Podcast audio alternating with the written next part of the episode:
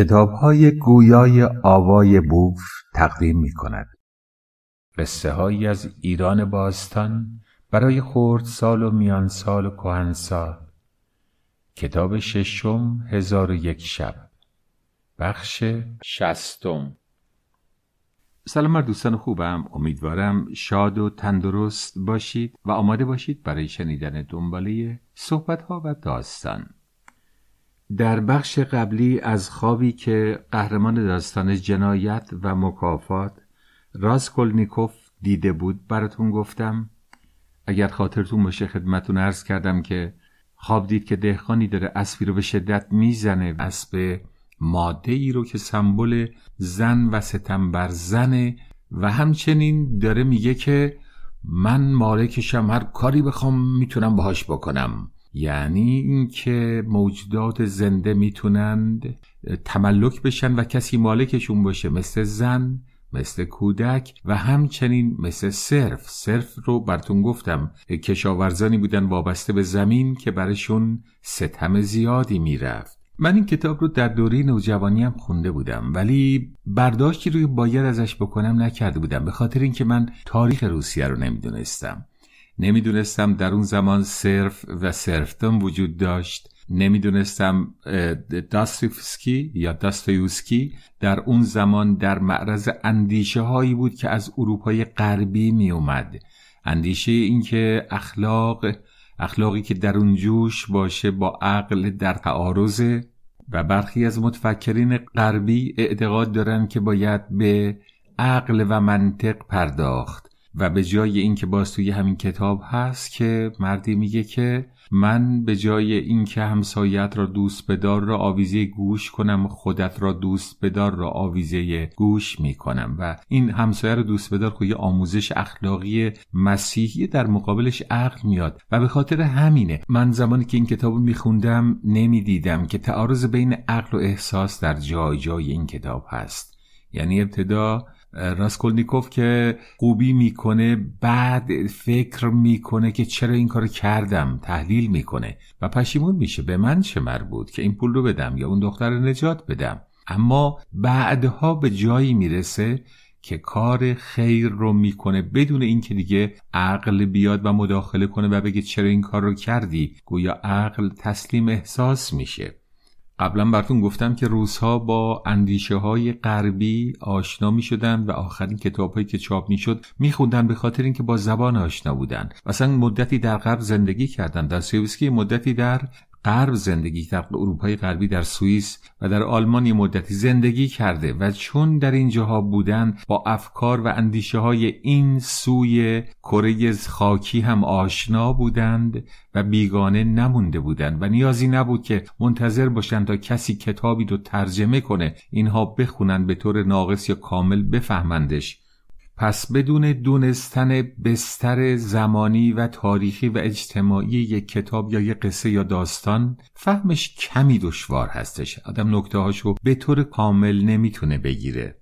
کتاب پدران و پسران که در واقع پدران و فرزندان باید می بود در اصل ایوان تورگنیف نوشته و در اونجا تضاد نسل ها رو داره مطرح می‌کنه. یعنی در اون زمان در روسیه بین نسل جوون و نسل گذشته تعارض بوده و اون تعارض رو می‌خواد در اون کتاب بیان کنه. بدون دونستن این فهم کامل پیام کتاب دشواره.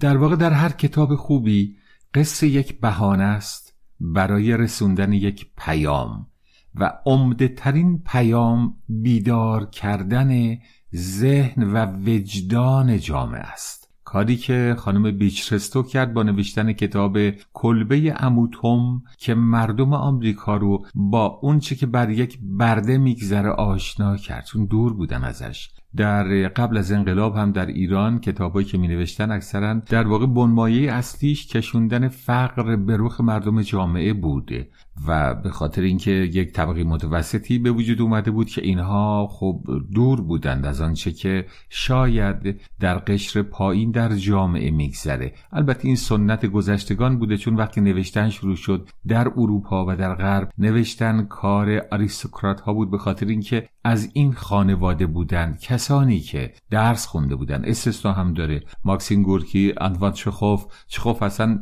نوه یک صرف بود خودش. ولی این موقعیت رو پیدا کرده بود که یه پزشک باشه و به خاطر همین یه مقدار جنبه های اجتماعی رو بهش توجه داشت. یعنی دردی رو که شاید پدر بزرگش کشیده بوده و کسانی مانند اونها سعی می‌کرد به رخ جامعه بکشه. اما البته در جامعه که دیگه همه فقیرن شاید زیاد جالب نباشه که فقر رو به رخ کسی بکشیم. همه خودشون مستقیم باهاش آگاهن. شاید مسائل فرهنگی مهمتر باشه که در کتاب ها مطرح بشه. حالا جالبه که داستوسکی این بحث اخلاق رو که داره می‌کنه و احساس این عقل و احساس در مقابل هم و تعیین تکلیف اخلاق در این وسط قبل از این بود که در واقع سوشیال داروینیزم یا داروینیزم اجتماعی مطرح بشه. در مورد این داروینیزم اجتماعی من بعدا براتون مطالبی رو عرض خواهم کرد و همچنین قبل از این بود که نظریات فروید در مورد سمبولیزم و سمبول ها مطرح بشه. پس نتیجه بگیرم که در کتاب های خوب قصه یک بهانه است مثل یک گاری است ولی پیام بار اون گاری است که چه پیامی رو می‌خواد بده. ویکتور اوگو وقتی از بی در بینوایان یک زندانی رو به اون صورت ترسیم می‌کنه سرانجام وقتی که ما می‌شناسیم این زندونی رو از باطنش آگاه هستیم و روحیش رو می‌شناسیم و با دردهاش آشنا میشیم باهاش همدردی داریم و به خاطر همین جامعه وجدانش بیدار میشه که نسبت به کسی که یه مدتی در زندون بوده این دید رو نداشته باشه بدون که بدون واقعا چرا در زندون بوده. پس اگر به جای خوندن کتاب بینوایان ما فیلمش رو ببینیم در واقع کل مطلب رو از دست دادیم. برای اینکه فقط گاری رو دیدیم و بار گاری رو ندیده ایم. پس در مجموعا در این مقدمه اشاره داشتم به مسئله سمبل در قصه که سمبولی چطوری در قصه استفاده میشه مثل خوابی که راسکولنیکوف دیده بود. و همچنین به مسئله پیامی که هر داستان باید داشته باشه. اینکه من بردارم قصه بنویسم که با برادرم در فلان روز رفتیم در فلان جا بسیار خوش گذشت. این در واقع چیزی بی ارزشیه برای اینکه هیچ پیام اجتماعی نداره. اگر من راجع به عنوان یک معلم مطلبی راجع به تجربه خودم در کلاس بنویسم باز ارزشش فقط می‌تونه اینجا باشه که معلمای جامعه با این مسئله درگیر باشند و من بخوام مسئله از مسائل اونها رو مطرح کنم و من معلم سمبل اون معلم ها باشم. می‌تونه اگر پیام رو زیبا درش جا داده باشم کار ارزشمند باشه. به صادق هدایت در کتاب علوی خانم گروهی رو میگه که دارن میرن زیارت. چند تا خانم آقا سورچی و ارتباطی که بین اینا وجود داره و ارتباط محرم و نامحرمی که در خفا رعایت نمیشه و در این اینکه از فقر و بدبختی و سوء تغذیه و مرض و ضعف اخلاق در رنج هستن باز به جون هم افتادن همدیگر رو دارن میدرن. و جالب اینه اینها رو توضیح میده در کنارش اسب درشگر رو هم میگه. دوتا اسب لاغر و فرتوت که دائم شلاق بر تنشون می‌خوره و از شدت درد و سرما ازولاهاشون میلرزه و با چه مشقت و درد و رنجی دارن این کالسکر رو با شکم گرسنه می‌کشند و هر بار که شلاق می‌خورند به همدیگه لگت می‌زنن این دو اسب و همدیگه رو گاز می‌گیرند. دقیقا کاری که آدما می‌کنند. اون دو اسب بدبخت فرتوت هم در واقع انعکاس زندگی اجتماعی همین مردمند. و مثل همون سگ ولگرد هدایت از بدبختی و بدشانسی گرفتار جامعه ای شدن که فقر و جهل و بدبختی و نکبت گریبان گیرشه و دلشون هم مثل تنشون چرکین و پر از کسافته برای آشنا شدن با پیام نهفته در داستانها. تا یه حدود بسیار زیادی. می‌تونید کتاب صد سال داستان نویسی در ایران کار آقای حسن میر آبدینی که کاری بسیار ارزنده است بگیرید و بخونید و کمک زیادی می‌کنه برای اینکه وقتی که داستان می‌خونید مطالبش رو. البته مجله فیلم من یادم در ایران مطالبی مینوشت و خانم نوشابه امیری و کسای دیگه تحلیل هایی در مورد فیلم ها داشتن که اون هم باز تا حدی کلید فهم و درک داستان رو به دست میده. و ما دوستان خوبم بریم سراغ قصه هزار یک شبمون. ما در شب هشتاد و نهم هستیم. لشکر اسلام در اینجا رفته به جنگ کفار یعنی همون مسیحی ها که در کتاب اونها رو کفار خونده ولی در واقع می‌خوان قسطنطنیه یا کنستانتینوپل رو که الان بهش میگیم استانبول در واقع فتح کنند. فتح هم که می‌دونید به معنی گرفتن و بعد قارت کردن و کشتن و اسیر بردنه. لشکر اسلام درست مثل جهادهایی که سلطان محمود غزنوی ترک می‌کرد و به سرزمین هند حمله می‌کرد برای قارت بتکده ها و معبدهای اونها و می‌گفت دارم میرم که اسلام رو در آنجا گسترش بدم و خلیفم بهش می‌گفت یعنی شمشیر اسلام و خداوند و همچنین سردار یا پادشاه قاضی یعنی قزوه و جنگ کننده. در کتاب آیشه بعد از پیامبر که من نمی‌دونم اعتبارش از نظر حالا افراد مختلف چقدر باشه ولی نوشته که بعد از اینکه پیامبر گرامی جهان فانی را بدرود گفت عرب ها جمع شدن دوره ابوبکر که جناب ابوبکر ما الان گرسنه ایم و خانواده و فرزندان ما گرستن جنگی راه بنداز. برای اینکه تا به حال جنگ بوده و ما از قبل قنیمت ها تونستیم شکم بچه‌مون رو سیر کنیم. و جنگ علیه ایران و حمله به ایران با همین طمع اعرابه که بچه هاشون شکمشون گرسنه بود شروع شد. و به هر حال البته خب نتیجهش همین شد که اسلام به ایران اومد. اما اونی که در کار محمودم البته نتیجهش این بود که الان ما این همه مسلمان در سرزمین پیشرفته پاکستان داریم. در این جنگ مطابق قصه می‌دونید که ایرانی ها هم شرکت دارند و البته عرب ها بعد از اینکه ایران رو گرفتند از ایرانی ها به عنوان سپر استفاده می‌کردند. یعنی اینها با جلوتر می‌رفتند که تیرهای دشمن به تن اینها فرو اینها بمیرن و بعد عرب ها با آسودگی خیال که تیرهای طرف مقابل تموم شده حمله کنند. سپر انسانی در واقع. مغول هم این کار می‌کردن ولی عرب ها خیلی بیشتر. اگر خاطرتون باشه خانم ذات و دواهی گفت که ما بیایم و گروهی از سربازان رو بفرستیم به دریای دخان و وقتی که مسلمان ها اومدند اینها از عقب بهشون حمله کنند. و اما جناب زو مکان اینها رو دید که در دریا هستند و به یاران گفت ای یاران ما باید اینها رو از بین ببریم. بنابراین نقشه اونها نگرفت. و روز اول به روایت این کتاب از یک میلیون و ششصد و پنجاه هزار نفر سرباز مسیحی. که البته اقراق می‌دونید که یک میلیون در یک دشت یا یک سرزمین جاشون نمیشه این یک میلیون نفر یا یک میلیون ششصد. یک میلیون ششصد لیتر حداقل اگر روزی یه لیتر آب بخورند آب لازم دارن. تأمین آب و غذا و علوفه و مسائل دیگر توالت و شما فکر کنید برای یک میلیون شما بخواید توالت بسازید فقط. امکان پذیر نیست. باید پخش باشن. در یک جا نمی‌تونن جمع باشن. برای روز اول جنگ شد و 45 هزار نفر از کفار یعنی هم مسیحی ها به خاک افتادند و از مسلمان ها 3500 نفر.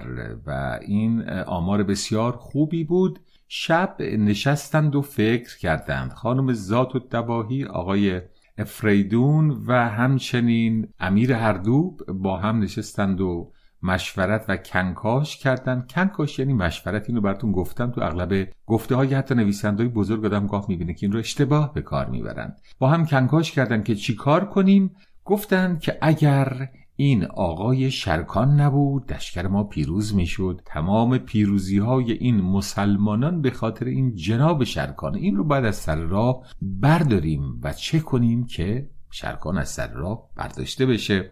نقشه کشیدند و گفتند ما پهلوانی داریم. به اسم عجیبی هم داریم پهلوان. لوقا ابن شملوت. حالا چرا مسیحی ابنه عربی داره؟ توش این دیگر جزء مسائل این قصه است. که باید بپذیریم و هیچ نگیم. گفتن این لوقا رو ما بفرستیم به جنگ تن به تن با جناب شرکان و این رو اگر نابود کنیم دیگه خیالمون آسوده هستش.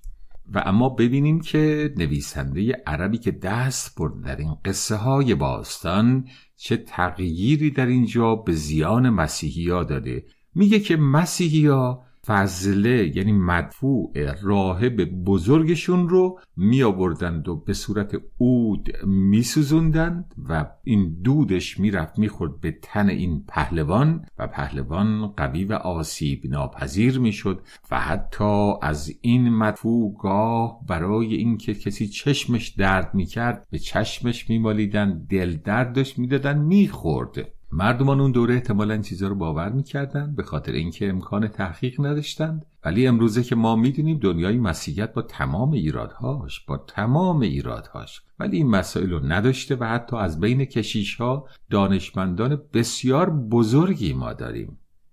که شاید من بعدها فقط دانشمندانی رو که کشیش بوده حتی کسی که بیگ بنگ رو کشف کرد کشیش بود. کسی که مالتوس کسی که پیش بینی کمبود مواد غذایی دنیا رو کرد. گرچه ممکن بود درست نباشه ولی به هر حال آدمی بود که فکر می‌کرد. بسیار زیادن این افراد براتون در آینده شاید قصه همون که کم کم سمت سوی دیگری پیدا می‌کنه من زندگی اینها رو براتون بگم. به هر حال مدفوع این جناب راهب بزرگ آوردند و کمی خوش شدهش سوزوندن دودش دادن به این جناب شملوت. و شملوت فرد اومد به میدون جنگ و گفت ای شرکان اگر مردی بیا و خلاص اونم اومد و با هم شروع کردن به درگیری. اما همانطوری که از پیش می‌تونید حدس بزنید شرکان خیلی زود بر این دشمن مسیحی غلبه کرد و اون رو کشت و از بین برد و اون وقت دلشکر به جون هم افتادند و باز کشت و کشتار عظیمی کردند. مسلمان ها از لشکر مسیحی ها و باز شب شد و دست از جنگ کشیدند و باز جلسه رو تشکیل دادند. کی؟ همین خانم ذات و دواهی که این مادر بزرگ ابریزه بود اگر خاطرتون باشه. برای اینکه چهره این خانم رو تا جایی که میشه قصه کثیف و زشت کنه ببینید چه مطالبی در موردش میگه. میگه این زن محتاله یعنی هیلگر و مکاره و پلکای سرخ و روی زرد و چشم چپ و تن پرموی داشت. این موها سرخ و سفید بودند. موهای سرش هم سرخ بود و پشتش گوژ بود. آب دماغش پیوسته جاری بود و همچنین از رابطه با زنها خوشش می اومد یعنی همجنسگرا بود و تنش بوی بسیار بدی می‌داد و روی تنش موهایی بود مثل خار بر تن زنی که باش رابطه داشت فرو می‌رفت و از کنیزان پسرش در واقع هر کس رو که انتخاب می‌کرد اگر باهاش رابطه می‌خواست داشته باشه با اون رابطهش خوب بود و کمکش می‌کرد و هر کس رد می‌کرد. تقاضای این پیرزن رو با اون چپ میافتاد اون رو به کشتن می‌داد. یعنی نویسنده سعی کرده به هر شکلی که می‌تونه این زن رو بد جلوه بده چه در زندگی خصوصی و چه در افکار و اندیشش و چه در ظاهرش و این در واقع روشیه که روش قدیمی برای خراب کردن و زشت کردن آدما براشون مهم بود. امروز مهم نیست که زندگی خصوصی شما چیه. هر هست به خودتون مربوطه. زندگی اجتماعی شما مربوطه. شما از پزشک متخصصی که می‌خواد شما رو معالجه کنه نمی‌پرسید شما آدم خوبی هستید؟ با بچهتون مهربونید؟ رعایت حال همسایتون رو می‌کنید؟ آیا هر روز همسرتون رو وقت خداحافظی میبوسید؟ اینا زندگی خصوصی طرف به خودش ربط داره. هیچ ربطی به ما نداره. اعتقادش فکرش ذهنش آیا پزشک خوبی هست یا نه؟ یا مدیر فلان بانک در اروپا کاری به اینکه زندگی خصوصیش چی هستش ما نداریم. یعنی امروزه جهان نداره. جهان پیشرفته. ولی جهان در اون بخش هایی که هنوز فرهنگ فرهنگ قدیمی هستش به این مسائل اهمیت میدن. شما پروفسور یووال هراری رو در نظر بگیرید ایشون هم راست ولی آقای کلینتون با افتخار میشینه باید صحبت می‌کنه و خیلی از بزرگان و میزبانش کشورها و دولتها و بانک جهانی هستش که دعوتش می‌کنن برای اینکه فقط سخنرانی کنه. پس زندگی خصوصیش مال خودش.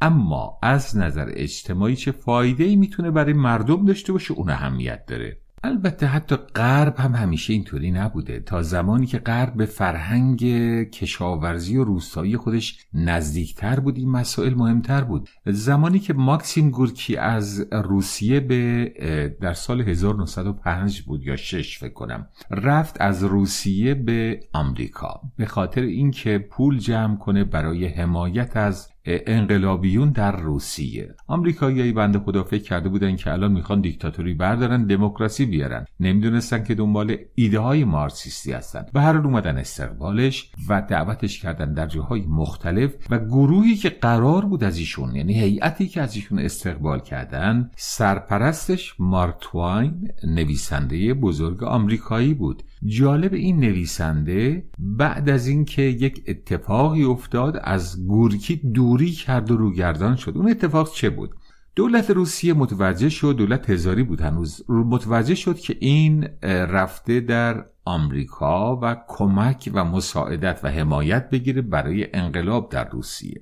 و این همه مورد استقبال و توجه آمریکایی قرار گرفته فکر کردن چیکار کنه.